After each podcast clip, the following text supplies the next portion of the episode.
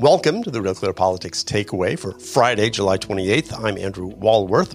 Well, there have been no summer doldrums when it comes to the legal problems facing both the Republican and Democratic presidential frontrunners. On Wednesday, the White House learned that first son Hunter Biden's plea bargain was rejected by a Delaware judge.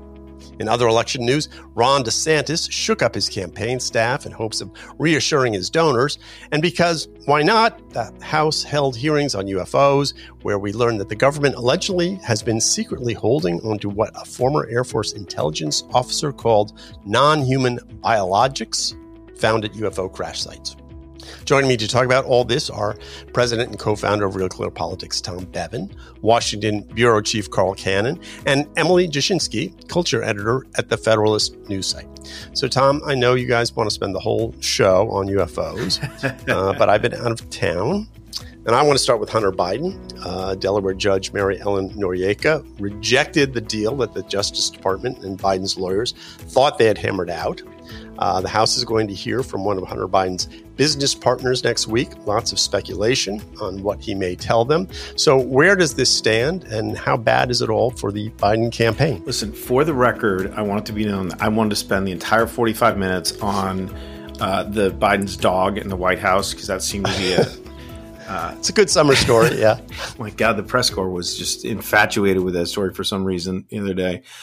Like the Hunter Biden thing this was just amazing what happened uh, in this courthouse the other day because there weren't any cameras allowed, so you were getting reports, uh, th- but it all happened in front of reporters, and it looks as if the DOJ and Hunter Biden's lawyers had agreed on sort of this sweetheart deal, which included a clause now known infamously as paragraph 15, which the judge herself did not even see until right before the hearing, didn't even know it existed, and then saw it and kind of sniffed out and started asking questions about, hey, you know, what's going on here, and is he still under investigation? Is this constitutional? Whether it would offer immunity, etc. And the whole thing just completely crumbled. And when she asked if he was still under investigation, the DOJ said yes, and that it would not offer future immunity. And, and Hunter Biden's lawyers went nuts and said, well, that's it. Then tear it up. It's null and void.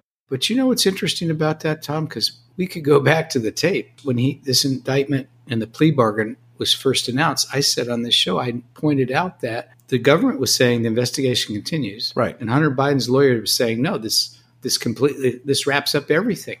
And I remember thinking, that's an odd discrepancy. The judge thought, thought so too. It it had, and this issue had remained dormant, but before it was supposed to be disposed of before this federal judge, who actually pointed out that she'd never heard of a plea agreement so broad that it would actually protect the defendant from other and unrelated crimes. I don't know what unrelated crimes the government has in mind. The one I have in mind is failure to register as a foreign agent. And that's the one they sent Paul Manafort to prison for that. Well, she asked specifically they, about FARA. Yeah. It just shows that, in my opinion, sort of the mendacity uh, at work here and the the level of corruption, whatever you want to call it, uh, working to secure this this special deal for Hunter. Wait, Tom, that's that's a little strong. Mendacity. The lawyer for Hunter Biden is trying to get the best deal for his client. That's not mendacious. That's they buried it, Carl, and they put it in the diversion piece of the deal, not the actual plea agreement. Well, you may not like what the government did, but I, am being I'm trying to be precise here. Hunter Biden's lawyer is doing what every good criminal defense lawyer does: is trying to get the best deal for his or her client and trying to make sure his or her client doesn't have to go to prison. So that wasn't mendacious. I think there it looks like there was a real mis, miscommunication, a misunderstanding. The defense thought this was the end of it. The government didn't. Yeah, it was just an honest mistake. Emily, uh, do you see it that way? Emily, break the tie here. Come on. Well, from what I've heard from people with knowledge of the situation. Th- this would be Republicans, it, it, appears from their end, actually to resemble, again, from their perspective, mendacity. That the call in particular that was made from Biden, the Hunter Biden legal team, I think what happened in court is fully understandable within the context of defending your client and trying to get the best deal possible. I do think they're going to have a lot to answer for in the coming weeks and months as people investigate who made that call, trying to invalidate the amicus brief that Republicans filed, which it's unusual for a congressional committee to file an amicus brief in a case like this. But when they called and had that strange interaction that we've we've referenced here, it's it looks a whole lot to people involved that it there was no there's really no explanation for that other than it was funny business. Although I do agree in court, there's a basic question of them just trying to defend their client. You're very kind, Emily, but I can see I've been outvoted. Democracy. So, Tom, let's talk about what might happen next week. Uh, just moving this story forward, Devon Archer, a longtime friend, a fellow Burisma board member with Hunter Biden, he's going to talk to the House Oversight Committee. It's a closed door session, so we'll only hear reports. We won't see the pictures. But reportedly, he's going to testify under oath that Joe Biden sat in on at least two dozen phone calls with Hunter Biden to uh, some of Hunter's clients. Now, this guy, just so everyone knows, he's already been sentenced to a year in prison for uh, his role in this $60 million bond fraud. So, interesting character, but what do you think is going to happen? And what do you make of the fact that um, he's kind of in hiding right now?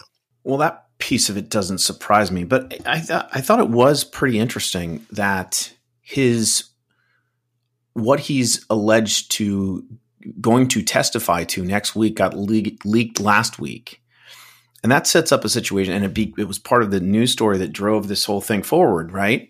The idea that he's going to testify that on two dozen occasions that Hunter Biden whipped out his cell phone and got his dad on the line while he was vice president, including one time at the behest of Burisma executives. That seems all very specific and damning and all of that. I believe Devon Archer has also said in the past that, you know, made statements to the effect that Joe Biden wasn't, you know, involved or, or something to that effect. So if he shows up and that's not what he testifies to, if he testifies to something, you know, it could be a setting of expectations. Now, now the expectations are up here. He's going to say all this wild, damning, you know, stuff. And if for whatever reason that's not what he testifies to, that'll look like, you know, oh, the Republicans are out over their skis again on this, you know, persecution of Hunter Biden. So then again, if he if that's what he does testify to, then I think the Biden administration and Joe Biden in particular, this is a problem that is not only not going away, is getting worse. He was asked about it yesterday.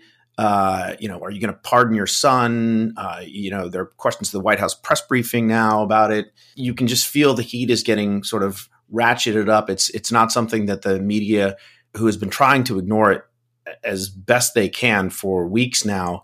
Um, it doesn't seem like they're going to be able to do it much longer. This is Hunter Biden's closest business associate. This is not some random dude. And if, well, well, also Tom, it, it's it's more than that because as long as the White House officials and the president himself can say, "This was my troubled son. This is my prodigal son who has straightened out his life. He's in sobriety now. He's he's married. He's he's got his life together. This is stuff from before.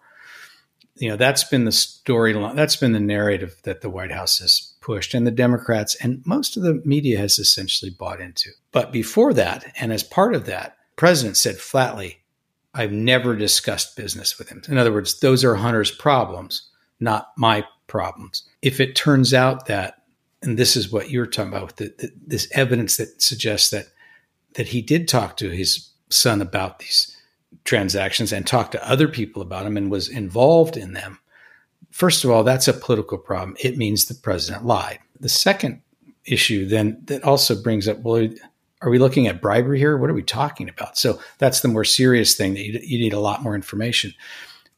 But in the White House did something subtle, and Phil Wegmann of our who covers the White House for us wrote a story about it they shift they shifted the line a little bit in the last few days. Before they had said he's never discussed his business with his son. It was categorical.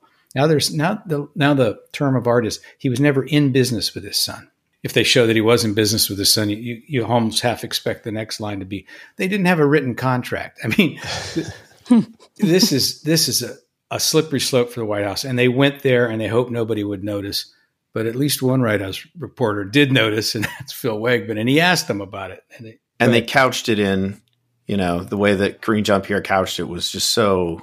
I'll use the word mendacious again. Like, I've been asked this a thousand times, and I, you know, the question, the answer is always the same. It's never changed, and the president was not in business with his son. No, she like, said well, she said the answer's never changed yeah, while changing the answer. Exactly, which is just, you got to give her credit for chutzpah, Tom. Emily, what do you make of this? Because it looked thought out. I mean, don't you think that this was sort of a messaging point? And that must have been an interesting conversation in the White House when they decided to change their tune on this. Yeah, especially if any of them were around during the campaign um, when they were trying to come up with all of these excuses. And I actually think that's one of the most frustrating things about this story. I saw Peter Schweizer, I think he tweeted out the Miranda Devine piece that we've been talking about um, from Devon Archer. It looks like it's a leak from the Archer camp about what he's going to testify on. And Peter uh, was like, read more about this here. Um, but you know, the, a lot of this was reported earlier too. Like we've actually already known a good deal of the information as it pertains to Joe Biden involving himself in Hunter Biden's business. Obviously, from the perspective of Hunter Biden, let's say hypothetically Joe Biden had no mo- knowledge of it. From the perspective of Hunter Biden, Joe Biden was crucial to his business.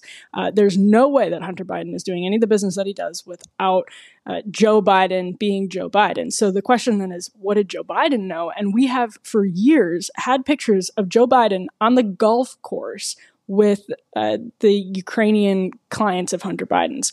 We have for years known of meetings. Um, we have like th- there is a lot of this stuff. There's no words from Joe Biden, and I think that's where the Devon Archer story, if Miranda is correct, although she may be correct and it may change, the fact that it was reported might change uh, as the Bidens put pressure down on Devon Archer in any different ways. It may change ultimately what he does testify to if he does testify. But what that did was say we have here a really high level person who's going to put words in the president's mouth. Basically, he's going to say, I heard the president of the United States um, verbally engage in this scheme. And that is crucial. It's not, you know, a smoking gun. A smoking gun would be Joe Biden on an audio tape, um, you know, saying he did the, he fired the Ukrainian prosecutor to help Hunter with his uh, Burisma clients who benefited from that prosecutor being fired. That would be a smoking gun. But if you have somebody as close to the Bidens as Devon Archer was and is, saying, putting words in the president of the United States' mouth that ver- that tie him verbally to that, it, it's a huge deal. Um, although the connections abound, and we've known about them for a long time. So. You know, Kevin McCarthy is using the I word this week. Uh, he told CNN, How do you get to the bottom of this? The only way Congress can do that is going to an impeachment inquiry. So the, I guess the idea is you don't go after Attorney General Merrick Garland. You don't go after the Homeland Security. You go right after the big guy. Does that make political sense to you? And do you think he'll do it? I don't know. I mean, if the red line for moving to impeachment is not getting enough information, when you have a team that has for years, the Bidens fought not to provide that information in a, a, million different ways. I know Kevin McCarthy feels like the spigot is on right now, and he's kind of bragged about that. Like they have gotten bank records, um, they've recovered all kinds of interesting information, um, and if they get Devon Archer to testify, that's great.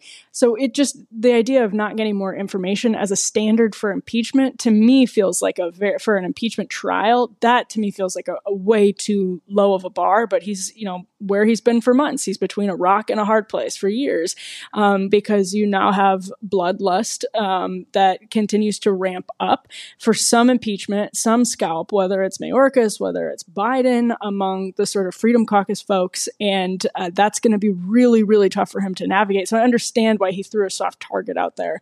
Uh, but if that is indeed the standard for impeachment, I don't know that it's a wise one or a healthy one. Tom, what do you think? It's completely understandable, I think, for all the talk about, you know, how many norms Donald Trump broke when he was in office, and he did break some, let's be clear about that. But Democrats are the ones who who really lowered the bar for impeachment. And Republicans are looking around saying, my God, you know, we have all of these things that are happening now with the Bidens. You know, you impeach Trump over a phone call. Why would we not impeach Biden over, you know, a $10 million bribery scheme that's alleged in an, an FBI document? And you've got, you know, the Democrats and folks in the media, I mean, are just it's it's fairly amazing to watch them attack everybody that they lauded, you know, just a few short years ago, whistleblowers, um, you know, uh, Nancy Pelosi calling it like a, a clown show, Claire McCaskill was on MSNBC the other day and said that that they want to indict Biden for loving his son. Like that's what this is about. I mean, it's just, it's really sort of ridiculous watching Democrats try and wave this stuff away and justify it. I mean, there is, let's put it this way.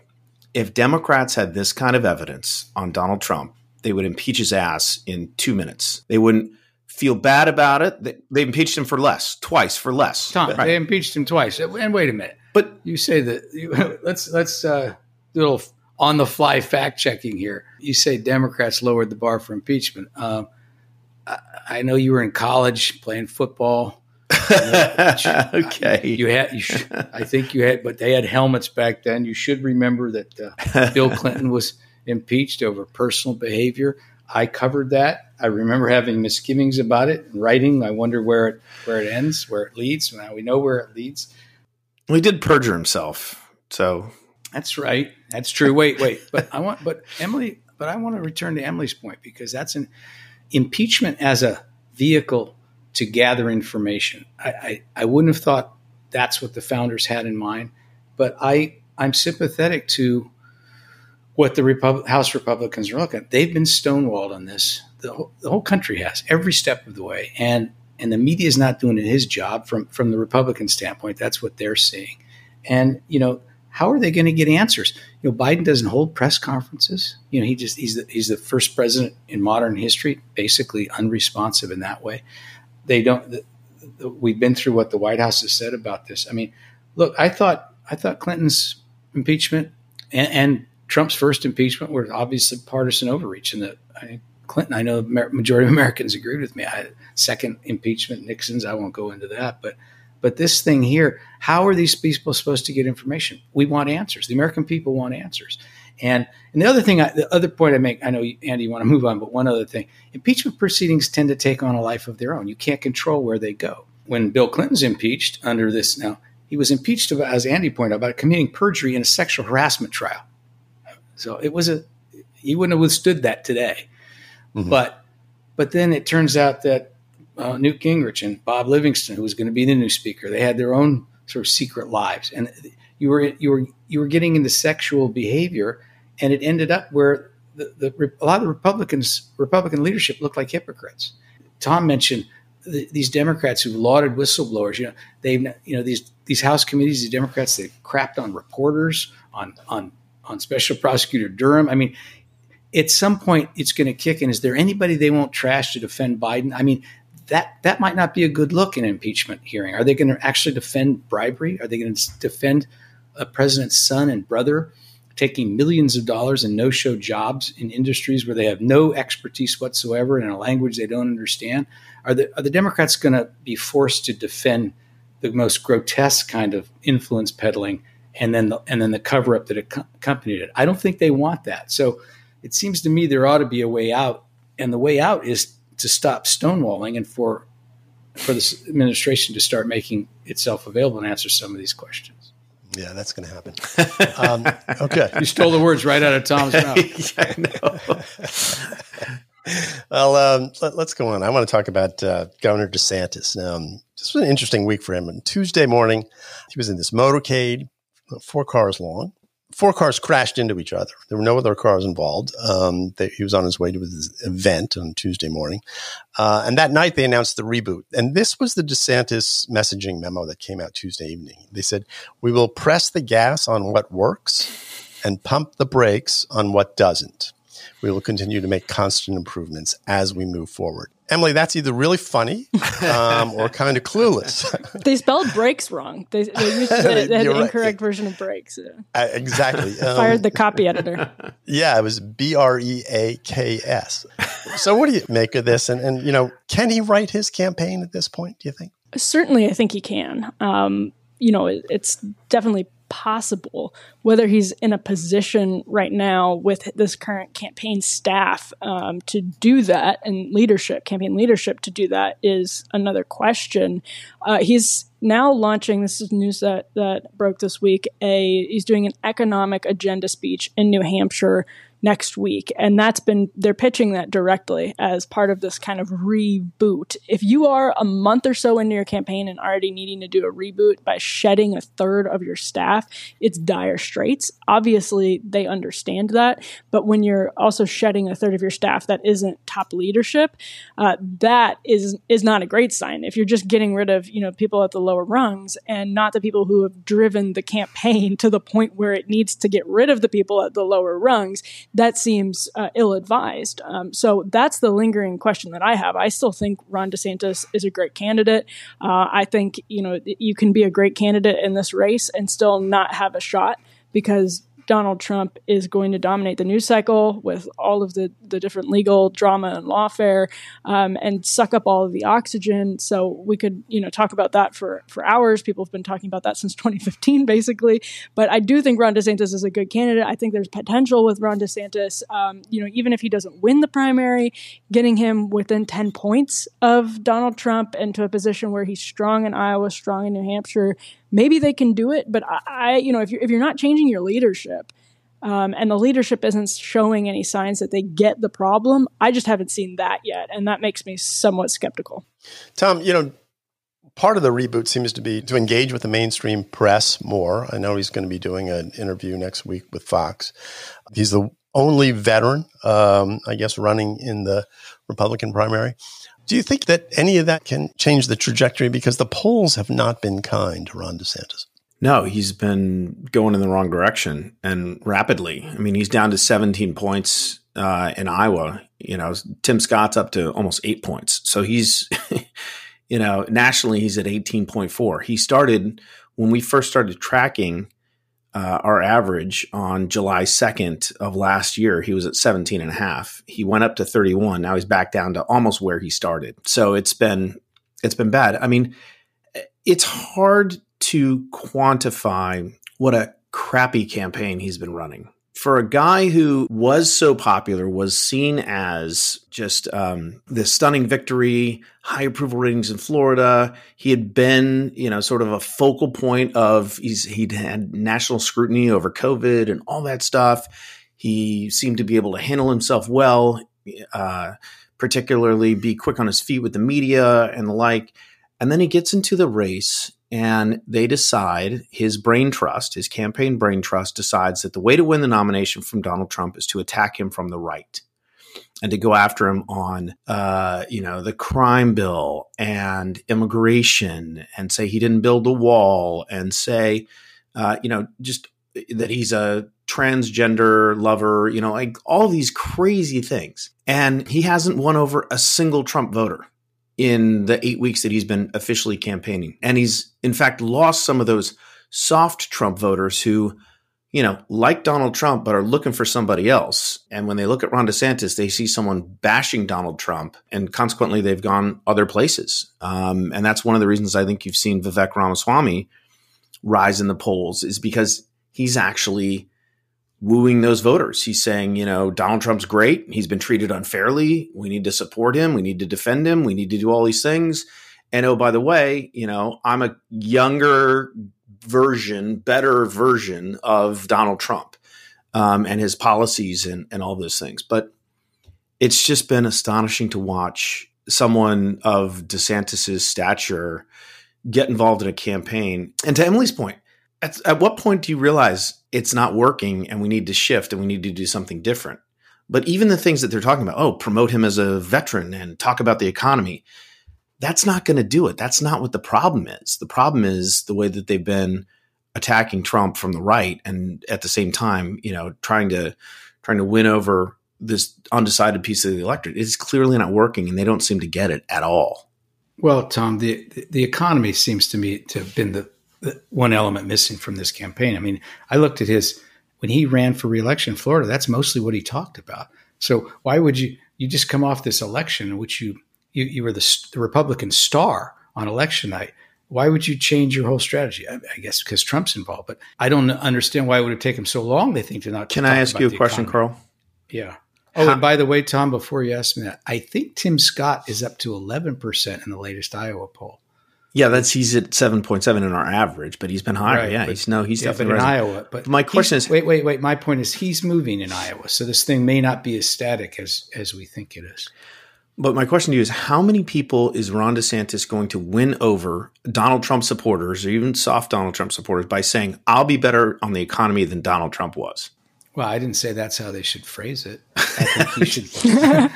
I think he ran as a very competent chief executive who has this solid record in Florida. But then when he, but then that's not how he's that's not how he's campaigned this time. So I, I'm look. I don't know how.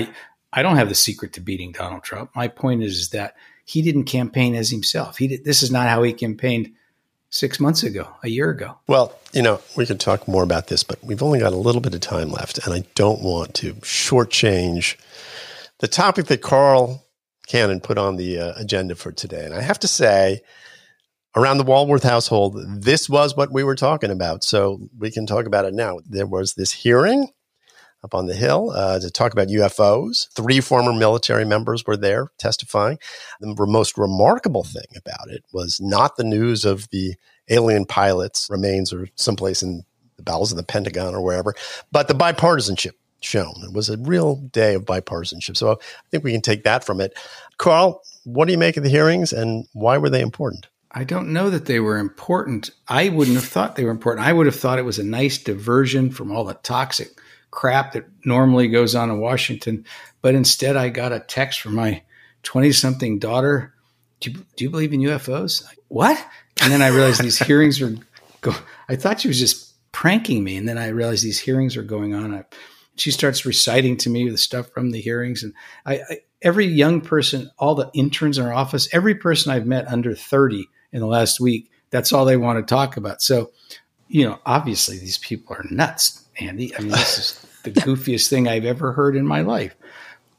But you know what? We need a diversion from our politics. And when when talking, when loose talk and crazy talk about aliens and UFOs is like less nutty than American politics, I guess we should be grateful for the diversion. Emily, as a representative young person on this panel today. Well, it's now this is going to make me sound like a lemming, but uh, I, I think it's beyond time to take this very seriously. and Good. the the the uh, evidence. I, so I think the political incentive here is that both parties have recognized young people and populists are very interested in the politics of UFOs because it taps into distrust of government. It's a government cover up. It's uh, one of those things that just sort of tickles the imagination, particularly of young people. It's an access point into politics. So I think the fact that it's bipartisan is really interesting. I think it's it's basically cynically politically motivated. I don't think there are a bunch of uh, members of Congress that are suddenly uh, very fascinated and are are outraged by UFO cover ups. I just don't think that's at all what's happening. I feel like they've seen uh, Joe Rogan and popular podcasters start to latch on to this and re- realize that there's some political gold to be mined, um, tapping away here at the UFO issue. But yeah, I mean, I think this is, we now have a lot of former people working at the Pentagon who have worked at the Pentagon, who have even worked on the Pentagon UFO program, as in the case of Lou Elizondo, who have made staggering claims about what our government knows. None of them are surprising. Uh, a lot of this has been going on since about the 60s. It's concentrated in, tends to be concentrated in areas with nuclear technology. So you can understand why um, it would have, you know, been, been something that uh, kicked into high gear around that time period in the Cold War. Um, and, and there's a lot to learn. So, it, like, if, if Congress is cynically going to start probing this issue, I'm totally fine with it. Tom, you're a believer? Where to start? I watched a little bit of the hearings, and what struck me about it, and Carl and I were talking about this earlier, which is why we wanted to talk about it on the podcast. In some ways, it was very compelling, right? You have this guy who's a former Air Force guy, David Grush, who's testifying, and he's, you know, they, they're asking him questions, and oh, we've got these, you know, and he's alleging all these like crazy things, right? Like, yeah, we've got these alien remains, and people have died because of the cover ups, you know, that's been going on, and and and he, he respond to senator or the house members by saying I, I, can't talk to you about that. We'll have to talk in a SCIF you know? I mean it was just all very cloak and daggery and and but so on its surface it's kind of compelling. And then but when you step back and you think okay wait a minute. So this has been going on like the the craft allegedly crashed in like the 1930s So there's been a worldwide conspiracy going on, right, for a hundred years. And it's never come out until this guy in July of 2023 decides to blow the whistle on the whole thing. I mean, it's like, it just seems so far fetched that we could have um, all of these things could have been taking place. And it would be the greatest cover up in the history of the world for, uh, you know, a hundred years. And that just doesn't seem possible to me. So, well, it I'm, was in the 1940s or 1950 that Enrico Fermi, in a conversation with his fellow scientists, they were sitting around talking, and most scientists believe and still believe that trillions of planets, you know, there has to be life elsewhere. And yes, and it and and then if, if you don't believe that, it, it's it's uh, it's like seems like a obvious math problem or maybe a theological issue. But in any event, the, these scientists were sitting around and and, th- and Fermi was making the point that we are a ye- relatively young solar system, and if there's life out there, why haven't we heard of it? He his famous quote attributed was, "Where is everybody?" In other words, all of these civilizations, if this if the theory is right, many of them have to be much older than us and much more and presumably more advanced, and they've never contacted us. It's an it was an interesting counterpoint when he said it, and it is still to people who just believe there has to be life on other planets. But now we know the Fermi paradox has been solved by, as Tom pointed out, the biggest conspiracy in the history of the planet um, by government to keep to keep people in the dark for reasons that are never really explained at all. Because we can't handle the truth. yeah, Jack Nicholson. That's just how good they are. but Emily, you're, you're a culture editor, so I, this is sort of a cultural question. But I went online to prepare for today and tried to find sort of the definitive argument that would say, you know, this is all bosh. No one is saying that. Every sort of scientist says, well, right, yeah. Tom and Carl are saying it. Tom and Carl, but, but the science. Uh, but my point is, what are they? Um, True. my point is that the scientists don't say that. They always point out this caveat, and they say, you know, there are 200 billion stars in the Milky Way galaxy. We know that stuff. 20% have a planet made of rock where liquid surface could exist. So, you know, it is possible. And if you're a good scientist, I guess, you know, other than global warming, nothing is settled science. So, you know, the scientists do sort of come down with this sort of no but argument. And the other thing that I saw, and this is what I wanted to ask you about, was people said, well, you know, this is a really interesting time for planet Earth. We've got AI, we've got global warming. If you were coming to observe the planet or change the planet in some way, this is when they would come. Who said that? It was a quote in The Hill. Uh, it was a guy named David Kipping, who's an astrophysicist at Columbia. What do you, you, think? You mean this is when they've come so Trump doesn't get elected again? yeah, right. You mean they're benign? right, oh. right. And and Trump will be complicit in the cover because of course. he didn't release any They'll of this. impeach him uh, over it. His, right. Um, well, that's probably the best argument that there's nothing there because if Donald Trump looked at the uh, the secret book uh, and there were aliens in it, we would know. Um, that's that is one of the best counter arguments that I've heard. Uh, but I just while you were saying that, Andy, I went to Joe Rogan's Instagram um, from the cultural perspective because I remembered a couple of weeks ago he posted a headline from a physics website like physics.org, and the headline has new research put puts age of universe at 26.7 billion years, nearly twice as old as previously believed. And so I think what you why there's so much hedging in the scientific community is because they're continuously every single day stumbling upon uh, knowledge that dramatically changes the way we see the world, we see world history, we see the world's future, and I shouldn't even say the world, I should say the universe. Um, it just makes it, you know, we we are living in we've had industrialization for a couple hundred years. We've had printed books for you know 600 years. Uh, we're living in a, a, very an age of hyper novelty where we're learning more and more and more. It wasn't that long ago people thought the world was flat. Um, so I, I, think you see hedging the scientific community because they are part of science at a time when science is is constantly finding uh, new nooks and crannies in the universe that we didn't previously know were there. Things are always expanding, and uh, that's that's my I, I think that would be my take on where you see that hedge. And it's interesting that Rogan posted that because he's he is really been the catalyst, I think, for uh, UFO in the pop cultural space. Like one of the most popular podcasts in the world. He was on this beat from day one um, and has been giving a lot of people the platform to make these claims. Carl, are we in a cultural moment where this is sort of like important? If Neil Young listens to this podcast, he might get back on Spotify. I think, I think that Neil Young and Joe Rogan may have more in common than they realize. Tom, last word. It's going to continue. I mean, so obviously our fascination with space will always continue, and we will continue to. It's a very human thing to believe that there that we're not alone, that there are other species out there. And to Emily's point, I think a lot of people, more and more people, are are not just susceptible to believing in conspiracy theories, but are kind of leaning into some of them for various reasons. And this is one that I think more and more people will, will probably lean into based on what we heard in Congress the other day.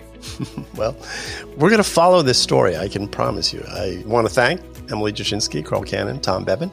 We're here most Tuesdays, Thursdays, and Fridays. So bookmark this podcast, come back often. If you're in part of the country that has experienced the record heat um, like we are here on the Maryland shores. I have a way to cool down. Go to realclearpolitics.com and read one article from a writer or publication with whom you disagree. It may help you better understand other points of view and keep your political discussions at a low boil. So thank you for listening. Until next time, for Real Clear Politics, I'm Andrew Walworth.